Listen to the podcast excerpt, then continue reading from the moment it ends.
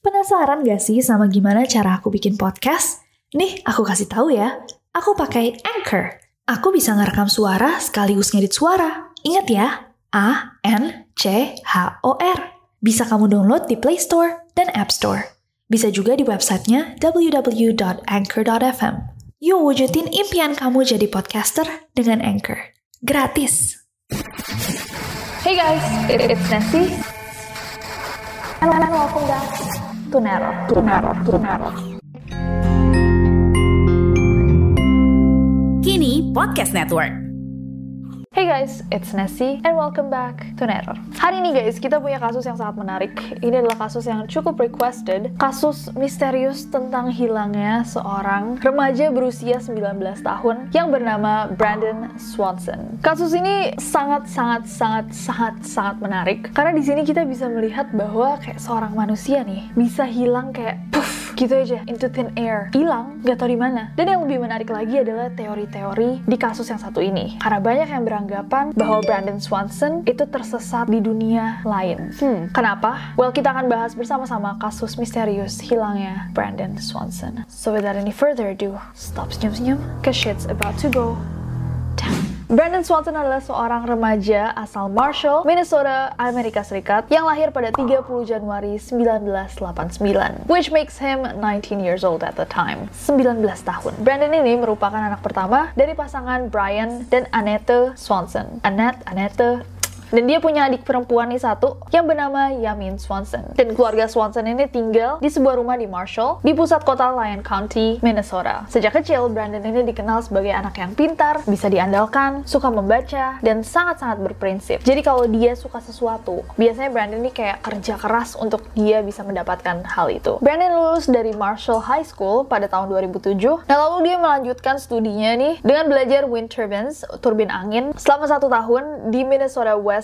Community dan Technical College di Canby, Minnesota. Nah, tanggal tiga belas Mei tahun dua ribu delapan itu adalah hari terakhir kelasnya Brandon di Minnesota West Community, dan buat merayakan hal itu kayak hari terakhirnya dia, Brandon ini mengadakan party bersama teman-temannya, dan itu adalah malam yang merubah segalanya untuk keluarganya Brandon. Malam dimana peristiwa-peristiwa misterius terjadi, dan ini adalah kronologinya. Pada tiga belas Mei tahun dua ribu delapan, sepulang kuliah, Brandon ini sama teman temannya party di dua lokasi yang berbeda di Canby. Nah, di sana emang dia nih sempat minum-minum alkohol, tapi kata teman-temannya mereka tuh nggak sampai mabuk, nggak sampai intoxicated. Kemudian pukul sebelas malam, tanggal empat belas Mei tahun dua ribu delapan, Brandon ini cabut dari Canby, terus dia jalan pulang ke rumahnya di Marshall. Tiba-tiba di perjalanannya pulang, sekitar jam dua pagi, Brandon ini telepon sama orang tuanya dan bilang bahwa mobilnya tuh nggak sengaja masuk ke parit di sekitaran Linn. Tapi di telepon itu, Brandon juga cerita kayak, oh tapi aku nggak kenapa-napa kok mah, pah.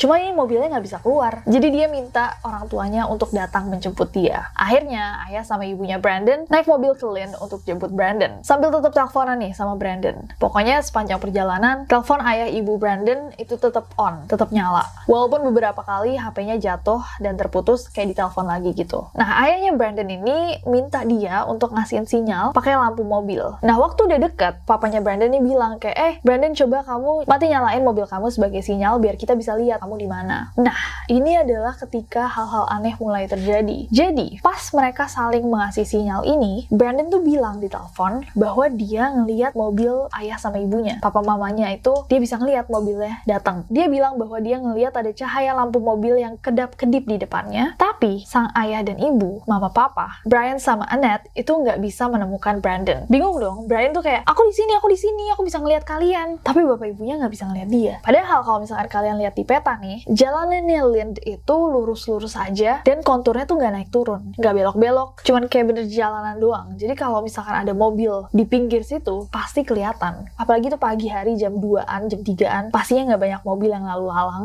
Kalau ada satu mobil terus nyalain lampunya, pasti kelihatan kan. Nah, ini tuh Brian sama Annette nggak bisa ngelihat mobilnya Brandon di mana. Nah, di situ Brandon sama papanya si Brian itu debat. Brandon tuh yakin dia bisa ngelihat mobil orang tuanya, tapi Brian bilang terus-terusan bahwa dia nggak lihat apa-apa. Nah karena nggak mau debat lama-lama, kayak udah frustrating gitu kan, kayak aku bisa lihat itu di ujungnya deh lampu mobil kedap-kedip, tapi kok mereka nggak bisa ngeliat aku gitu. Akhirnya Brandon bilang kayak, oh ya udah nih di situ ada lampu dari kejauhan gitu yang kayaknya adalah bar dan gas station di kota Linn yang masih buka. Akhirnya Brandon bilang ya udah aku turun dari mobil dan aku jalan aja deh menuju lampu itu. Brandon juga bilang sama papanya si Brian kayak, ya udah kalian langsung aja deh pergi ke parkiran bar itu dan nunggu aku di sana, aku jalan aja ke sana. Brian pun setuju. Sambil jalan menuju bar, telepon Brandon sama ayahnya ini emang sengaja nggak ditutup, jadi biar kayak masih bisa update satu sama lain. Di tengah perjalanan, Brandon ini bilang sama ayahnya kalau dia nggak mau lewat jalan raya, jadi dia mau motong jalan itu lewat jalanan berkerikil supaya dia kayak cepet aja sampai barnya, jadi kayak dia motong jalan, nggak mau lewat jalan rayanya. Nggak butuh waktu lama, Brian sama Annette itu udah sampai di titik yang dimaksud, di gas station atau bar kota Linn itu. Mereka juga sempat beberapa kali mengklakson mobil mereka, tapi Brandon bilang di telepon bahwa dia nggak denger apa-apa. Pokoknya di balik teleponnya Annette sama Brian, mereka tuh bisa denger suara-suara langkah kakinya Brandon, suara dia manjat pagar besi, dan juga ada suara air mengalir. Kemudian sekitar pukul dua tiga puluh pagi, atau setelah Brandon sama Brian ini udah teleponan sekitar empat puluh tujuh menit, Brandon tiba-tiba aja bilang di telepon, oh shit, dan telepon itu langsung hening seketika.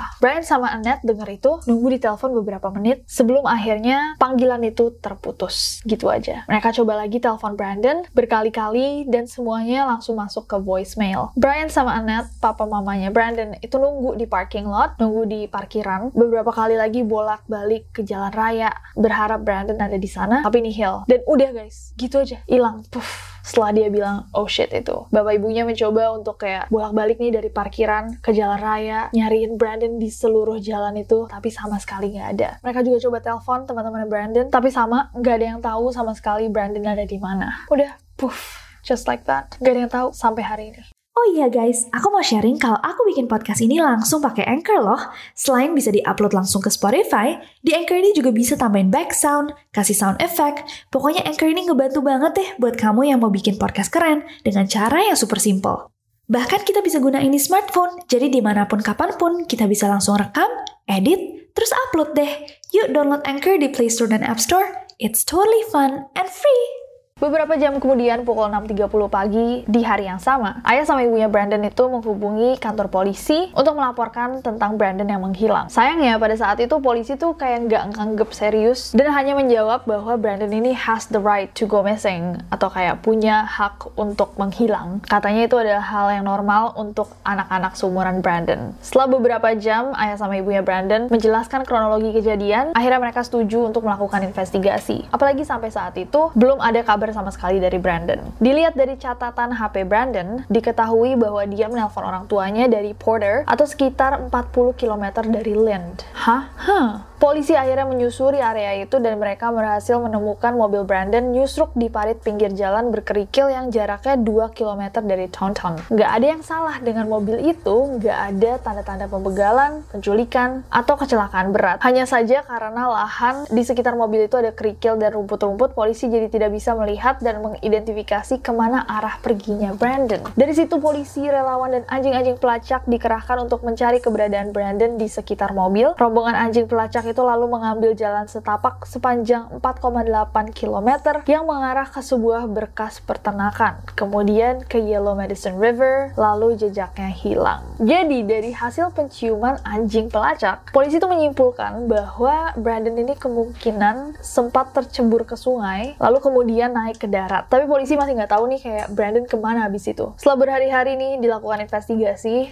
tetap nggak ada hasil. Akhirnya sebagian besar dari pencariannya dihentikan. Namun ada satu sheriff yang bernama Wiseski itu yang tetap lanjut selama tiga puluh hari cari Brandon. And for your information aja, jadi manusia tuh umumnya cuma bisa bertahan hidup maksimal empat belas hari tanpa makanan dan tujuh hari tanpa makan dan minuman. Di momen ini, kebanyakan orang sudah berpikiran kayak, oh ini kayaknya Brandon sudah tidak ada bersama kami, sudah meninggal dunia. Tapi pertanyaannya adalah, di mana jasadnya Brandon? Nah, sekarang kita masuk ke teori-teorinya. So, by the way, teorinya tuh banyak banget. Ini adalah beberapa beberapa yang paling populer. Yang pertama adalah bahwa Brandon ini memalsukan kepergiannya. Jadi banyak yang beranggapan bahwa Brandon sengaja menyasarkan orang tuanya agar dia bisa kabur aja gitu loh, dan mungkin memulai hidup baru. Ini kan lagi di umur-umur sembilan belas tahun, kayak umur-umur rebel, umur-umur mencari jati diri. Mungkin dia mau memulai kehidupan baru tanpa kenal orang satupun. Tapi kerabat dan keluarganya merasa bahwa teori ini sangat-sangat debunkable, karena faktanya adalah Brandon ini adalah anak yang sama sekali tidak problematik, anak yang baik, super dekat sama keluarganya dan teman-temannya, juga anak yang berprestasi, dan dia tuh baru menyelesaikan studinya dan sudah punya rencana untuk pindah melanjutkan studinya di Iowa, dan dia super excited untuk melanjutkan studinya itu di Iowa. Jadi banyak yang merasa bahwa kayaknya nggak mungkin deh dia tiba-tiba krisis identitas dan mau cabut aja kayak gitu. Tapi menurut aku menarik banget bahwa ternyata dia nggak ada di Linn,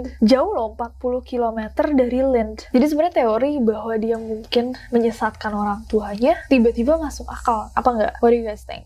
Atau kalau nggak sengaja, ay, mungkin dia pikir itu Linn, tapi ternyata dia nggak ada di Linn. Jadi kayak orang tuanya ada di Linn, mereka cari-carian tapi di tempat yang berbeda gitu. Hmm. Next ada teori bahwa mungkin saja Brandon ini adalah korban tabrak lari. Jadi banyak banget kasus di Amerika Serikat di mana orang melakukan tabrakan, kayak nabrak orang, terus supirnya panik dan akhirnya tubuhnya dimasukin aja ke trunk, terus dibuang di mana gitu, di laut lah, di sungai, dikubur di tengah hutan. Itu banyak banget kasus kayak gitu. Jadi polisi sempat beranggapan bahwa oh mungkin aja Brandon ini korban tabrak lari. Tapi hal ini didibang juga dengan fakta bahwa Brandon itu beneran off-road. Jadi dia nggak jalan di pinggir jalan raya, dan dia keluar jalan gitu. Kan kedengeran juga dari telepon, ketika dia telepon orang tuanya, mereka bisa dengar langkah kakinya Brandon, ada suara sungai, ada suara kerikil, dari phone recordnya juga, dan dari penciuman anjing pelacak bahwa dia beneran keluar dari jalan raya. Nah kalau dia adalah korban tabrak lari juga, mestinya di jalanan tuh ada bekas-bekasnya, kayak bekas darah lah, tire marks dari bannya, pecahan mobil, atau apalah, tapi ini sama sekali tidak ada. Teori yang ketiga adalah bahwa Brandon ini nggak sengaja, waktu dia terakhir bilang oh shit itu, dia kepleset, lalu dia jatuh masuk ke sungai dan tenggelam. Nah walaupun ini adalah salah satu teori yang paling kuat bahwa dia tergelincir lalu tenggelam di sungai, tapi biasanya korban-korban yang tenggelam itu ditemukan kayak sisa badannya, sementara Brandon ini sama sekali tidak ditemukan, walaupun kayak sungai dan areanya semua udah disisir sama polisi. Which lead us to the next theory. Teori yang keempat adalah bahwa Brandon ini mungkin aja di tengah perjalanan itu ketemu sama binatang buas yang memakannya. Nah di area Minnesota itu ternyata emang ada binatang-binatang buas yang berbahaya kayak black bears, beruang hitam, sama wild cats kayak macan, cheetah, model-model kayak gitu, kucing hutan lah. Nah tapi sekali lagi hal terakhir yang dia katakan adalah oh shit, gak ada teriakan, dan gak lama kemudian H P-nya langsung mati. Dan itu cukup menarik karena ya kalau misalkan dia memang diterkam sama binatang, nggak mungkin H P-nya tiba-tiba mati, dan nggak mungkin nggak ditemuin sisa pakaian, kacamatanya, H P, kunci mobil, dan tulang-tulangnya Brandon.